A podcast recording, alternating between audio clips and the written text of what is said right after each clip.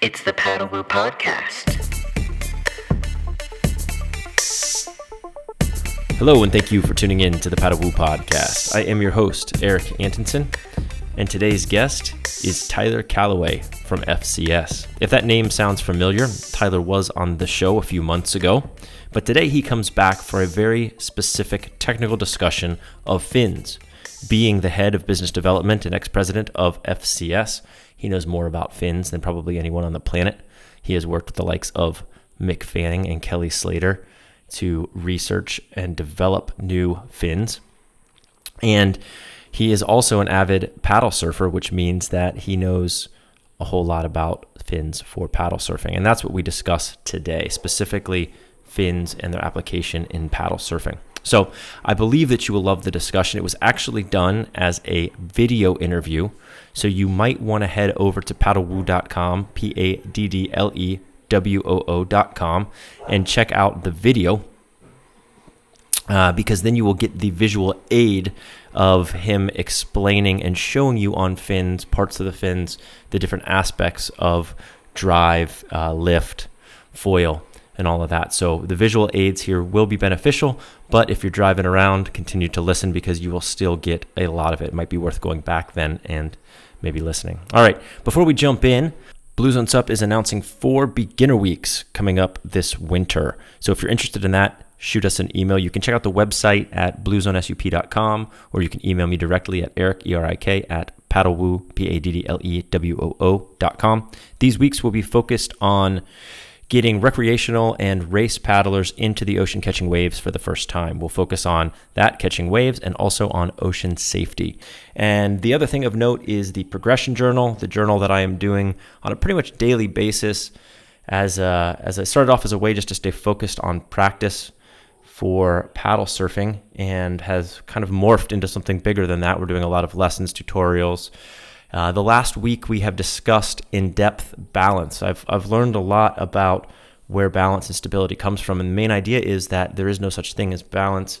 It is more a controlled fall, and by learning the difference and then by controlling how you approach balance, you become much more stable in the water. And I've always had a little bit of an issue paddling heel side, and now these the new application of these ideas has already, in about 4 days of practice now, started to change the way that I approach heel side surfing. So you will enjoy that if you like paddle surfing, if you want to become better.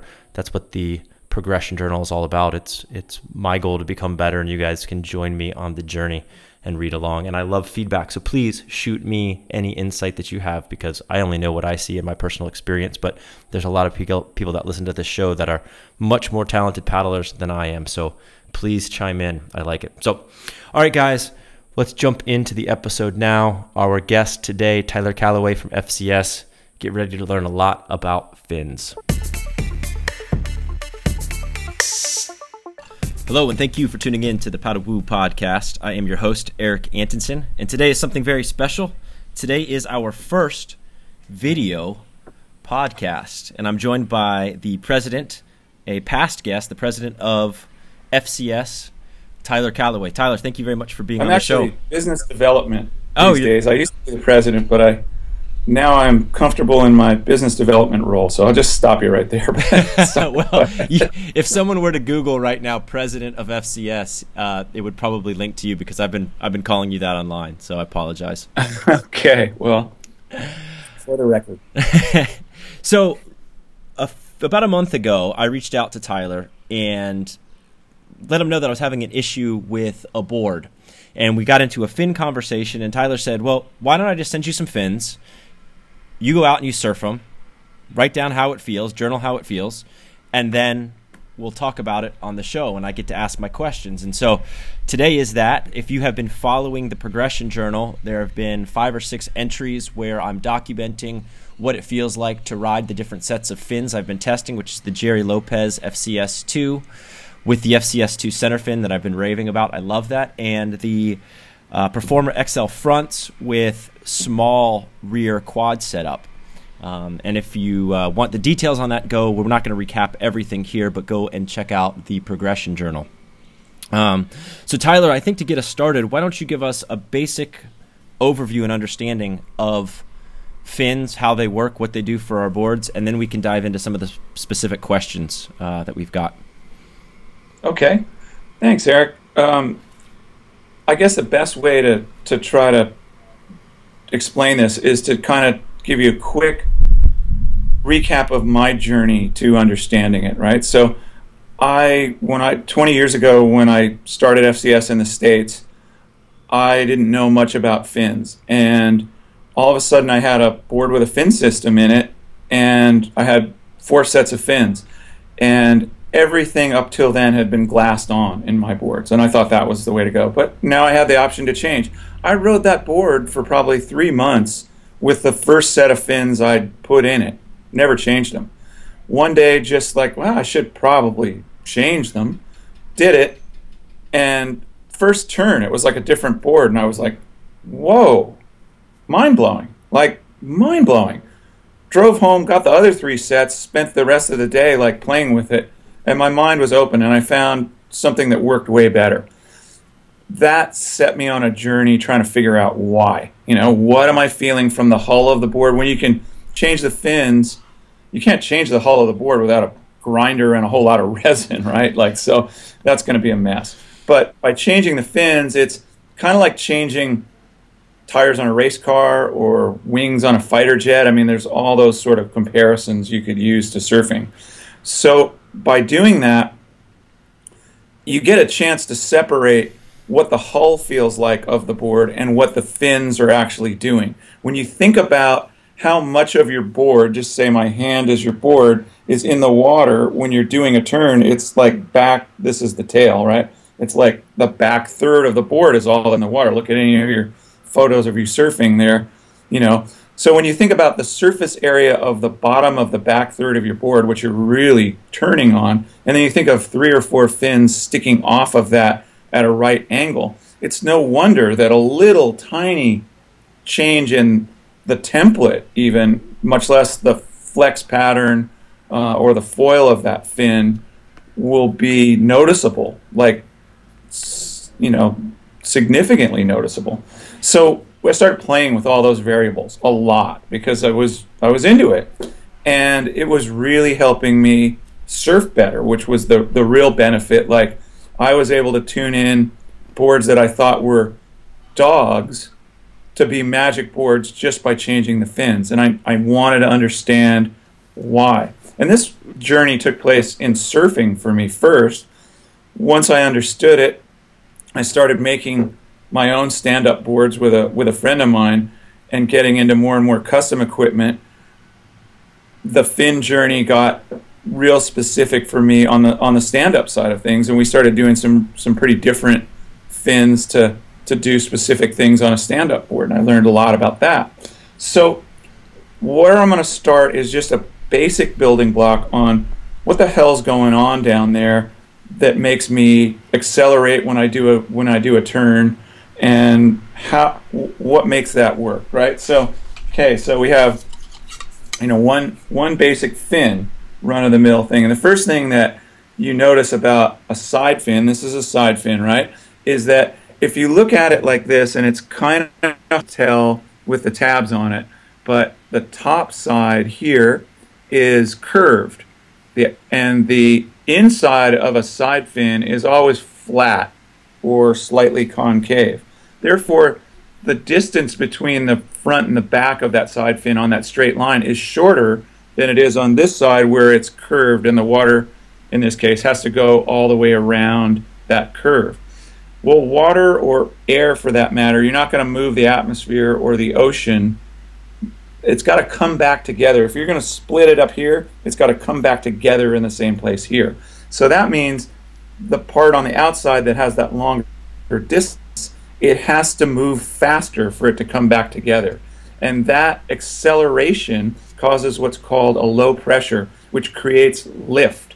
So lift, in the case of an airplane, like if I showed you this, like that's, sorry, having trouble holding it, but that's basically an airplane, right? Okay. Trying to show this on the...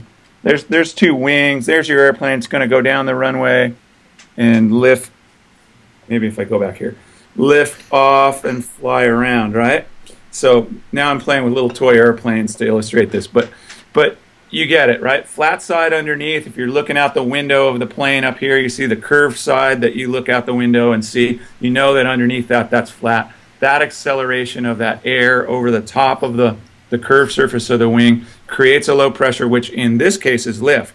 Okay, but these aren't airplane wings, right? They're surfboard fins or stand-up board fins, and they're on your board. Well, in this case, they're on your board like this. Let's say my face is your board, and they're sticking down in the water, and they're towed in slightly, and they're canted out slightly, but they're almost straight. Let's just call it kind of close to straight, right?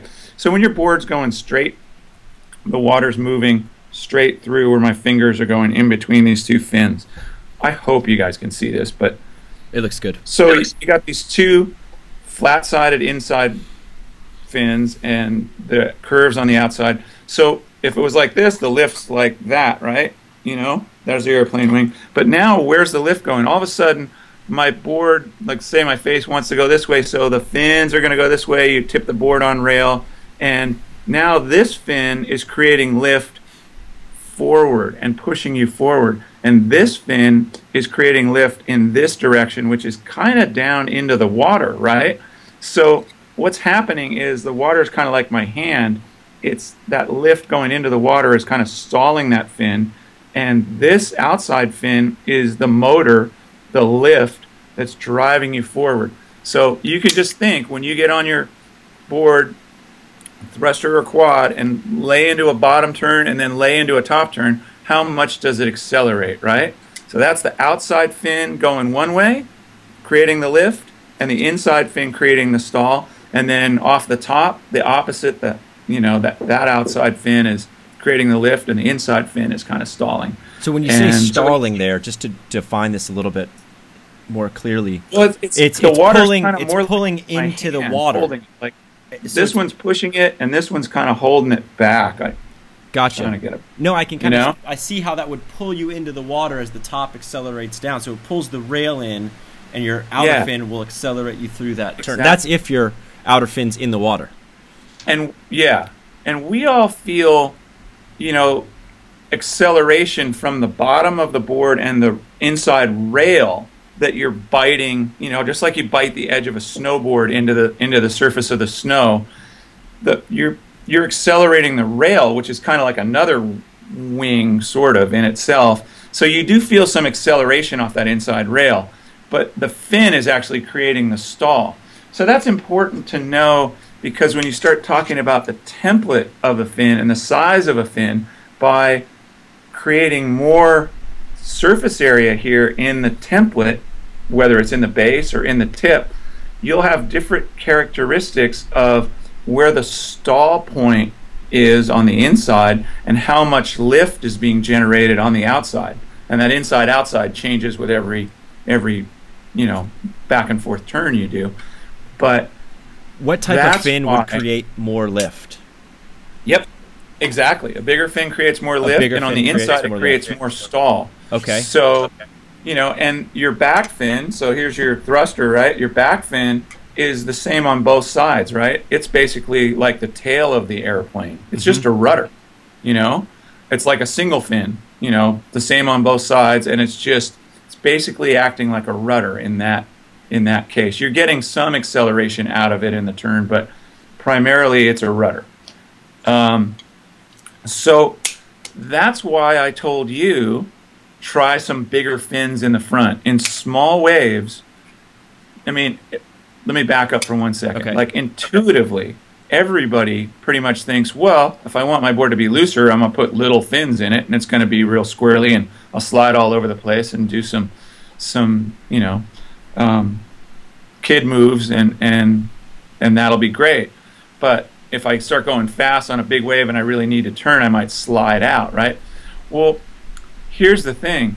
The bigger fins in the front actually create more stall on the inside and more lift, so they'll make the board turn quicker rail to rail in a small wave. And if you want the tail to stay loose, you just go with a smaller back fin or stay with a small back fin. But by increasing, that's why I suggested the bigger front fins for you, because it should be actually easier to turn. And now you can tell me what you found. The board will engage in the turn and squirt more and be more positive, kind of engaging the rail and coming right off the bottom. Yep. So I had tried. Was that the case? Yeah, that was the case. Yeah. And I was very surprised with how it worked as a quad, because I have not liked this board as a quad at all. And now I went back today before our conversation because I wanted to ride it as a thruster to get thruster again, so I didn't have recency bias in our discussion. Mm-hmm. And I like it more as a thruster, but it's much closer to me liking it as a quad. I was surprised by the fact that the larger front and then the smaller back. I had tried it before as a quad with large performers up front and medium back. What you sent me was extra large up front and small in the back. And it felt way better. And I was surprised that I was holding – we got one big day. That was in the journal. But I was holding bottom turns that I didn't think that I was going to be able to hold on the board. Now, I have not ridden – the board, and this is a 7.4 Starboard 2016. It's a 7.4 83-liter 25.5, if you guys haven't been following the journal. But I was with Sean Poynter yesterday. He was riding that exact same board. What was his fin setup? He's been trying a whole bunch of stuff. I gave him some Lopez's yesterday. Okay. And I gave him Performer larges. He thought the extra large was a little too big. He wanted to try the larges. Okay. And that was, his thing. But he's riding mostly a thruster. Yep. And, not much quad action. And that board's pretty floaty compared to what his normal, board is. I mean, I can't stand on what he rides.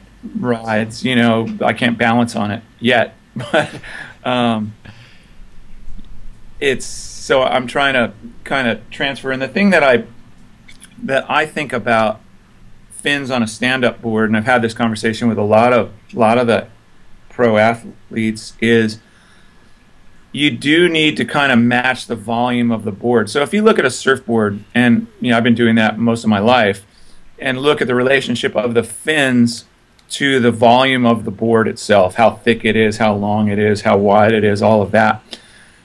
There's a relationship there that kind of looks normal to me. Okay. And if you use your same surfboard fins on your stand-up board, those fins just look out of place. The volume on my stand-up boards is triple what my short board is, approximately. Okay. So I size up to an extra large because I want those bigger wings, not only lifting me and propelling me, but I want a bigger wing stalling me so I can get that more mass, that more volume of rail, of board into the rail, into the face, and make it go where I want it to go. Like, hey, we're not bottom turning 5 feet down the line. We're bottom turning here, dude. Like, let's go. Now, and let me ask you a real quick question, because you touched on something that I discussed about a week ago, and that was the quad to me.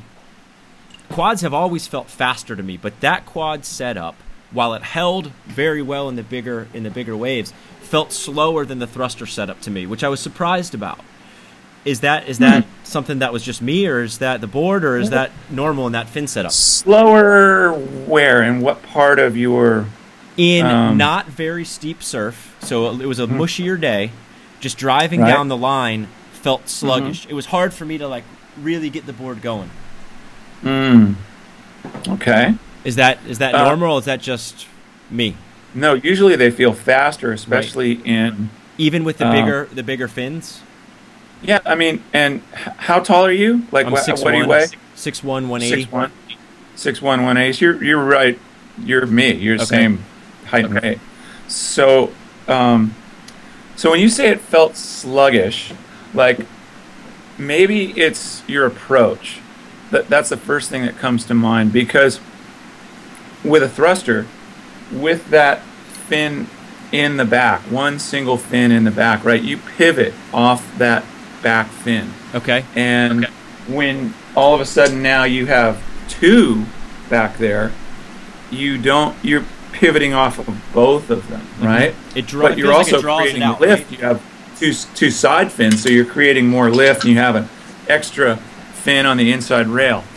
Here's the thing. To get with this big rudder in the back of a thruster like this, you have to pivot the board over 90 degrees, like a full 90 degree arc, to get that thruster to squirt and propel you forward, to really get the... So it almost means a lot of times like you're fading a little bit and drawing an extra 10, 15 degrees into that bottom turn arc to get all the squirt you can. You know what I mean? Yep. So with a thruster, you tend to look for a steeper wave. You tend to drop straight and go all the way a little further out on the bottom and lay it over and hold that rail as long as you can and go straight back up the face, and that's where you get the most squirt. And then when you get to the top, you're doing a big hack and you're sliding the tail out. The thruster fin's going to, the rear fin's going to allow you to pivot, and when you pivot too hard, it starts to flutter, and then you know right where the release point is, I can tell by the pictures, you're just going to push that tail out and slide it. So you're fading, gouging, like the, you know, well, deep, big bottom turn arc coming around, going straight up, and then sliding the tail to fit in the top part of the wave and bleed off some of that speed to go straight back down and do it again on a wave like that. Where the quads really have their merit is on a wave where there's a lot of room to run. So, you know, here's your two, let's say these are your two inside fins. You got both of these on a rail, but you don't need, with this setup, you don't need to turn that 90 degree arc to get the squirt out of a quad. The way to get the quad going is to swoop just any kind of like arc of a bottom turn. Don't fade, don't go deep. You want to kind of just like swoop off the bottom, get up high, and turn down. And as you turn off the top and start to turn down and down the line, that thing's just going to accelerate like crazy. And then you have all that speed. You've created it. And as long as the wave has room to run, if you draw your arcs out a little bit longer because you don't have that center fin to pivot on, you have two quad fins back there. You don't have one single one to release. The trick with the quads is to, like I said, swoop off the bottom, get up high, and do a big carving bottom turn. As soon as you start to drive back down, all you want to do is connected arcs, a little bit longer, more open than what you normally do, and you don't lose speed. The thing's accelerating from arc to arc. So as long as that wave's down the line, it doesn't need to be that steep, which is the beauty of the quad. You can come out of every turn faster than you went into it, but you're not going to be sliding that tail. So you show me a wave that's not that steep and down the line with lots of face, I'm going to ride a quad. Okay. You show me an A-frame peak where you got to like come straight off the bottom, do a snap, tuck underneath it, drive out of the barrel, do another snap because there's only 5 feet of shoulder, you know, right there. Then I'm going to ride a thruster because it's going to fit in that tight little pocket. So what you just said right there makes me want to try that quad set on a different board, because that Starboard is my favorite board in steep, punchy conditions, but it's not very good in mushier conditions with the tail rockle. The way that the board's set up, it seems slow to me in those conditions. So that board doesn't have a lot of tail rocker. It's I think it's got 2 inches of tail rocker, if I remember correctly. Mm-hmm.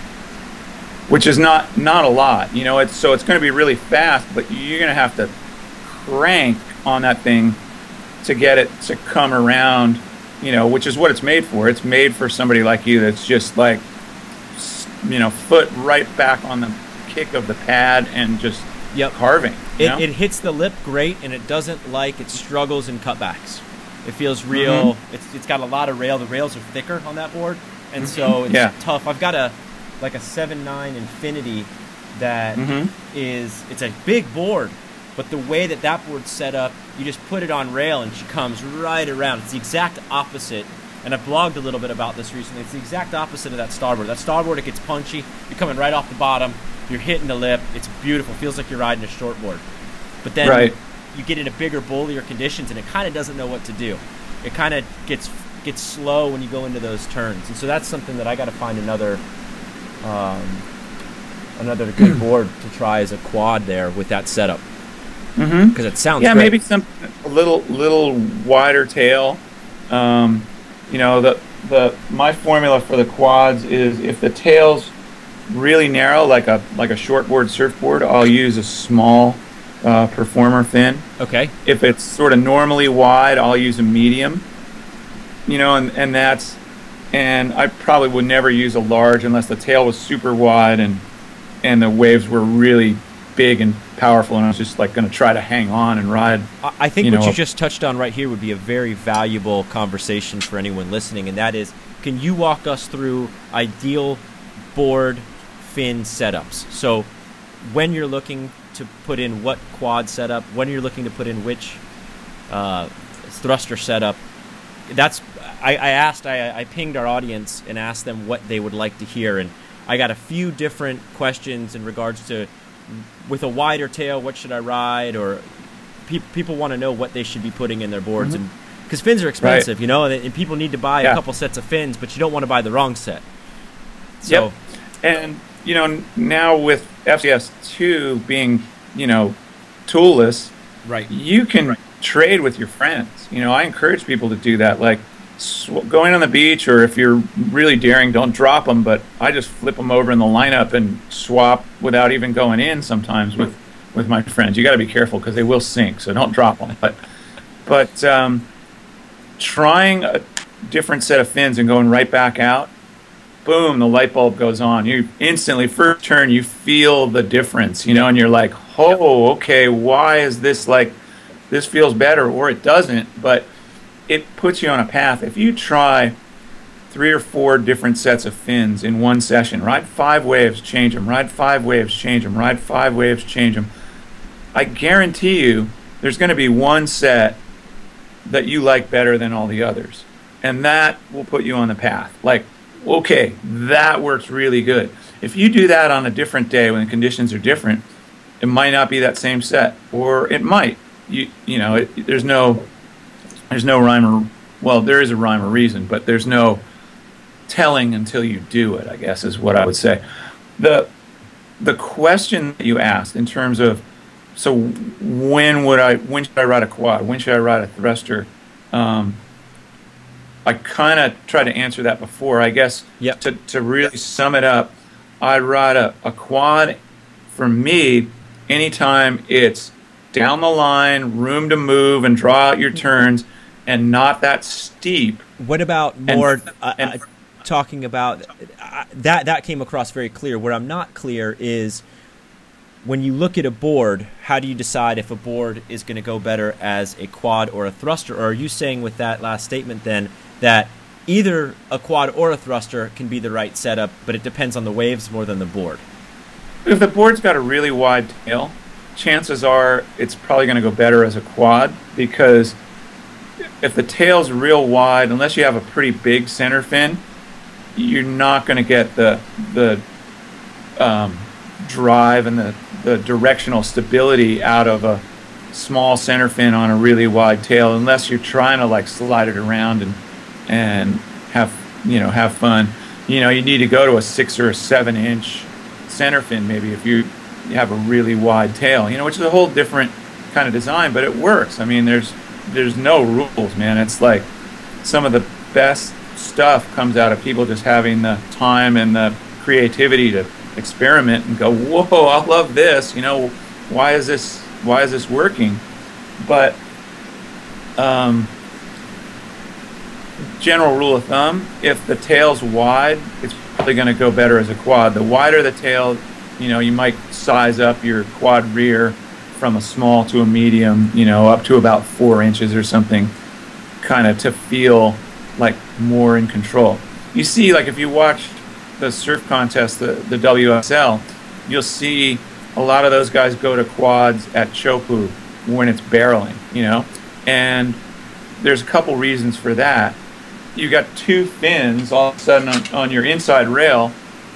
Like I surf Big Rock a lot in San Diego, and I broke my outside fin on a thruster on a wave. Didn't know it. Someone ran me over, and I didn't know I'd broken it. I actually got two barrels, and on the third one, my board flipped over, and I realized that the outside fin had been missing for three waves. I'd broken it completely off. I never even used it. I was just on the inside the whole time because the wave was that steep. The outside fin was out of the water.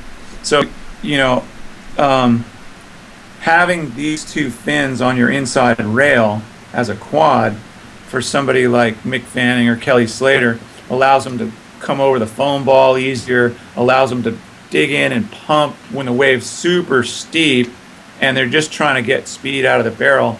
They're really using their rail and their inside part of their board as a wing at that point against all the hydraulic of the wave that's coming up, you know? Gotcha. So that's something that's going on. But the rule of thumb is, you know, if there's somewhere to go and you have room to draw out your turns and it's not that steep, surfing a quad like I was explaining before, yep. You know, yep. Works a lot better for most people, I think. Okay. You know, thrusters tend to get a little sticky at the top of a wave that's not that steep, especially on your backhand. So that's where the quads, you can just skate it right off the top, like we used to do with twin fins back in the day. Mm-hmm. But you have the rear fins, and you can lay into it a whole lot harder and get a lot more squirt out of it because you're actually getting acceleration out of the rear fins as well as the front fins. Can we talk about the Jerry Lopez fins for a little bit? Sure. The design on those fins compared to the Performer seems to be taller and narrower. What's the rationale behind the tall and narrow design? What's the goal in that fin?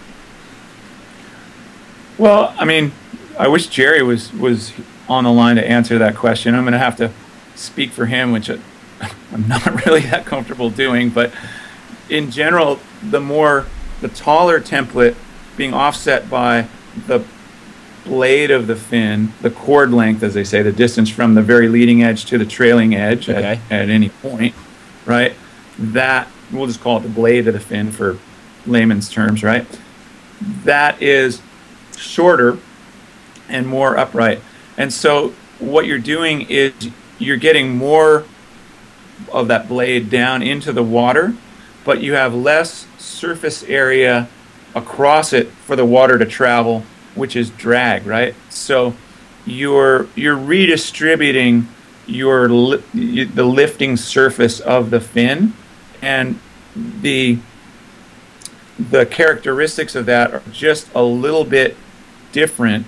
They tend to go with, the reason that I picked those for you was I felt like the extra larges, and you know, I don't have a Lopez fin here I put it up next to it. If I did that, you'd see that it's closer to this blue shape here than this whole thing there. I mean, I'm exaggerating, but just for a point. And it would be almost as tall, but not quite as tall as this extra large thing. Okay. And what I wanted you to have was the contrast. I thought, and I wasn't sure at the time how big you were, I don't think. So I wanted you to have the contrast of that smaller blade, that smaller chord length, and still get bite and control, and maybe have it feel a little bit freer while you're still getting the hold and the acceleration that you're looking for.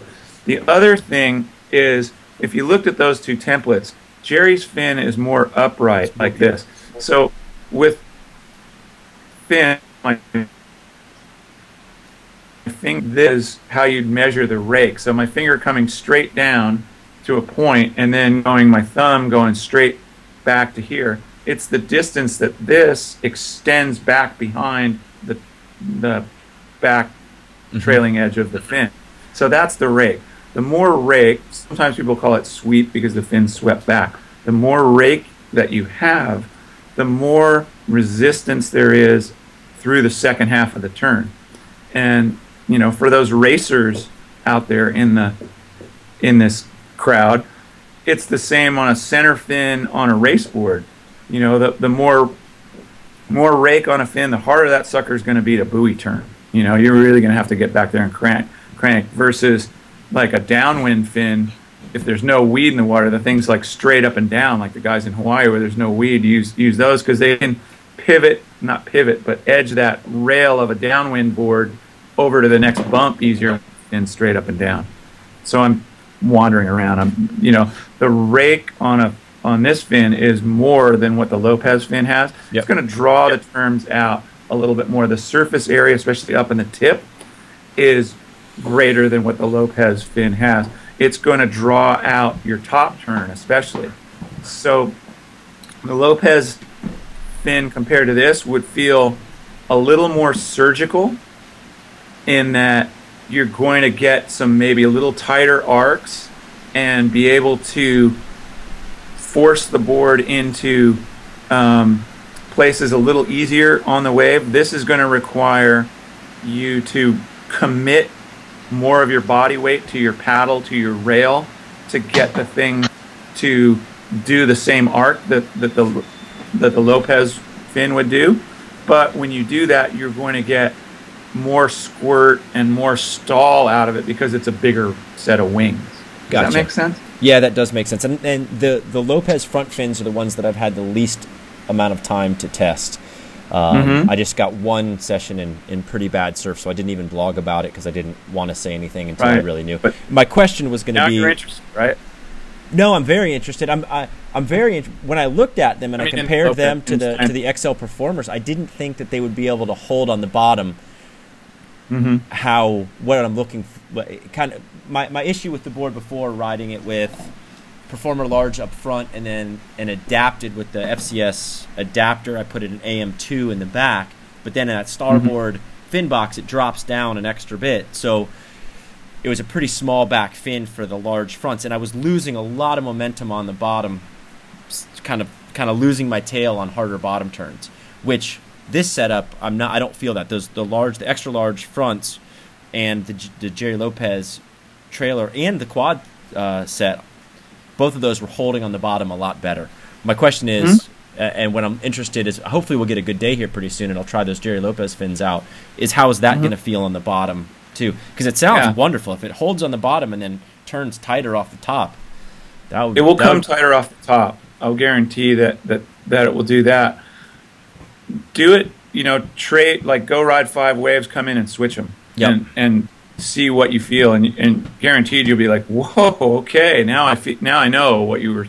Yeah, that's my favorite thing about the Jerry Lopez FCS2 center fin is the ability to be able to move it in between waves, which is giving me a better understanding of where I like my fin placement. That's a game changer. I mean, that's of this whole experience, that's my favorite part so far is that fin. Justin Holland talked about it on the show about 6 or 8 months ago, and I was very excited about it when he mentioned it, but to be able to try it and move it around. Yeah, he likes the Harley, which is not that different from the Lopez Center. Which one does he like? Harley Ingleby. He's a pro longboarder on the Gold Coast. Okay. He's multiple world champ longboarding. Really, really good surfer. How many fins are you making with that center box FCS2? I think there's 2 sizes of Harley. Okay. There's Kai Salas now, which is a 6.5 and a 7. Okay, bigger, yeah. There's 8s and 9s in glass flex, and then in fiberglass, there's a bunch. If you go on the look under FCS2 Connect on this FCS Surf FCS website. Okay, there's a bunch of stuff there, all the way up to like 10 inches. Okay. Depending on what you want, both fiberglass and molded nylon and fiberglass. If you don't want to spend a whole lot of dough, there's a bunch of options there. The smaller stuff's all kind of fiberglass and RTM premium kind of lightweight construction. Nice. But, and you don't have a Performer in that yet? or? No, I don't have a Performer with that ace on it, but the Lopez, well, the Harley is probably a little closer to a Performer. XL, it's about the same, and probably the smaller one's pretty close to a large Harley Ingleby. So, so yeah, there's stuff to play with there. Can we talk about? So you've got the foil on the outside of the fin, but what's it called when you've got the inner foil that bends in? And how does that? Yeah, that's called an inside foil. Okay. So that's like, you know, here's your inside of the fin. This was, you know, traditionally flat. This part of the surface, everybody played. We played, and our competitors played with, you know, doing varying degrees of concave through this. This fin actually has a little bit of concave. I don't know if you'll be able to see it. It's pretty slight. I don't think I'm going to be able to show it to you with... Nah, it's not going to show up on this Skype camera. But what we found, interestingly enough, was if you extend that, some concave down here, actually, it accelerates the water flow, and it gives you a little bit more hold sometimes. Okay. But a lot of what you feel is this inside of the leading edge and how sharp that is. And we did a lot of work back in the day with Kelly and the Hobgoods and stuff. This was 10 years ago. And what I found was they didn't really like a lot of the inside foil stuff. They liked a flat foil. And I kind of liked it. And so we had a lot of discussions about why, you know, and what is it, what are you feeling? And what I realized was, you know, they were riding a lot smaller boards proportionally than I was, or somewhat smaller, and they're going faster, and they're doing turns right in and at sections that I would typically go around, that, you know, most people would typically kind of like, they're not going to put it right there, you know. That's why we watch those guys with a bit of awe, like, oh my God, look at that hack. And what was happening was, what we figured out was this leading edge of the fin being sharper actually helped them get their rail in, because it was easier to stall the flow of water. And as soon as you could do that and get that fin in, it just helped them dig the whole rail in. And they were riding little tiny boards with a lot of concave, really light, going 100 miles an hour and trying to jam a turn at the apex of the wave, and that sharper leading edge was helping them get the rail in to do that. So it was interesting. You know, it's been a journey. We've learned lots of bits and pieces, and, you know, while we have a pretty good understanding now, I think, you know, maybe in 10 or 20 years we'll look back and go, God, you know, we thought we knew a lot back then, and we had only really scratched the surface. I mean, that might be, you know, what's happening. I look at what, you know, Starboard and, you know, Kai and those guys with the foil and what they're doing with that, and it's kind of the next frontier. Like, you know, where's that going to be in 10 years? That's pretty exciting. So, do you think it's something that's going to stick, or do you think it's more gimmicky? The foil boarding. And I think it's going to stick. I mean, I haven't done it yet, and I realize that, you know, it's the learning curve's probably, you know, going to be pretty tough. But all you got to do is watch those guys on video connecting a little, you know, bump of a wave or a downwinder and going off like friction free. That excites the hell out of me, man. Like, you know, I'm gonna chase that. Yeah, as I can. You know, I think it looks amazing. I do think it looks. I think it's going to be much more difficult than people think. That's my takeaway from watching those videos. If you watch, I mean, I've gotten to surf with a lot of those guys that have been doing it, and if you watch them trying to keep it up, and they're doing a good job with it, but it's definitely not. You're not going to go out there, do a couple downwinders and then hop on a foil board and be able to do it. I think you're going to have to spend some time. I would agree, but, you know, I'll put the time in. If I have to get get somebody to tow me on a jet ski to like figure out how to balance on the thing and make it go the first time or whatever, then so be it. I figure if they can learn to do it in a couple weeks, I can learn to do it in a couple months. You know, probably. We'll see. Oh man. So anything else that you think would be valuable for people wanting to know more about fins, conditions, stand up, the whole thing?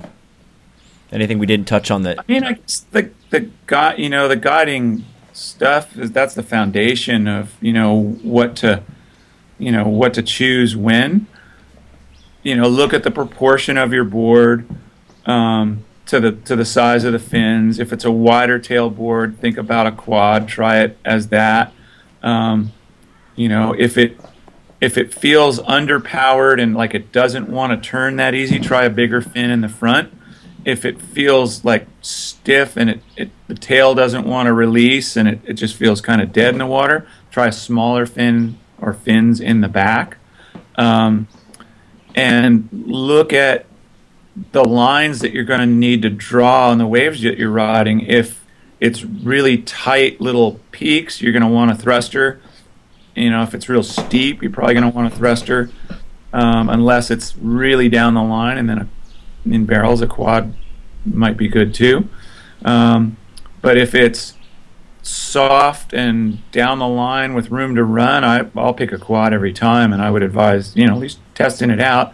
But don't fade and try to snap a square bottom turn with a quad. Just like slingshot it off the bottom, get up high and drive your top turn into the next arc and keep those arcs open and connecting, and you'll find yourself just coming out of each one faster than the one before, and that's really fun. So. Yeah. Awesome. Well, Tyler, thank you very much for your time. Thanks for being a part of this project. It's been very fun. I've really enjoyed it. I've learned a lot here in this last 10 days. The whole, I've talked about it a lot in the writing, but the process of surfing with a purpose and coming back and having to take that experience and put it into words. I guess I've done what, 40 of these entries now, probably over the last, 60 days. And I've learned more about surfing in this last 40 days than probably in the year or two before it. It's pretty amazing, just that process of having to pay attention and realize what's going on, noticing what's going on. So thanks for being a part of that whole journey. My pleasure, Eric. I mean, that's kept me at FCS for about 20 years now, I think, is just being able to share that, being on the journey myself, but being able to share it with people like you that get it and are hungry to learn more and explore what's going to work better. And it's pretty rewarding. I'm digging it. So thanks for having me. Peace out, and keep surfing. Let me know how those Lopez ones work. All right. I'll be, read next week. Hopefully we'll get some good waves. I know we've got a big swell coming in about 8 days, so all the reefs should be firing. I'll make a day for the Lopez fins. Yeah, man. Nice. Look forward to seeing the photos. All right. Thank you very much, Tyler. Thank you. It's the PaddleWoo Podcast.